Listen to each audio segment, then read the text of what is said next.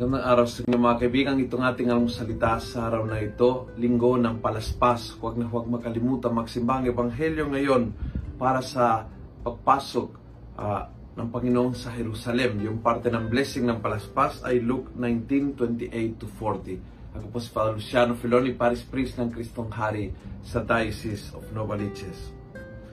Sabi ng ebanghelyo, So they brought it to Jesus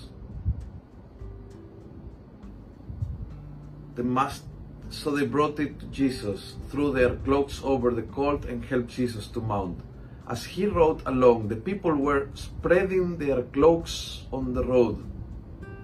And now, as he was approaching the slope of the Mount of Olives, the whole multitude of his disciples began to praise God aloud with joy for all the mighty deeds they had seen.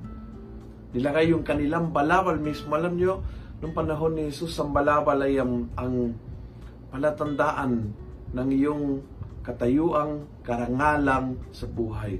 Doon sa balabal makikita mo kumbaga kung sino ka.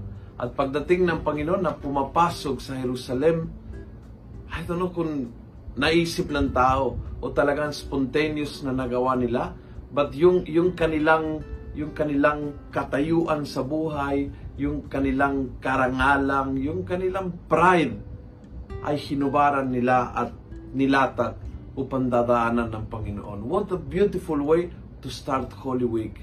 Alisin yung pride. Alisin yung, yung feeling kung sino ka at ilatag mo yan sa harap ng Panginoon. Lord, walk on me.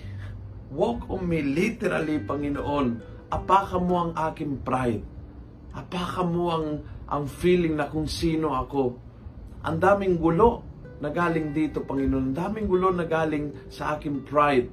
Ang, ang daming away na galing sa aking pride. Ang daming sagabal sa aking pagiging mababa ang loob dahil sa aking pride. So ngayon, Panginoon, huhubaran ko yan at ilatag sa iyong harapan. Walk on it, step on it.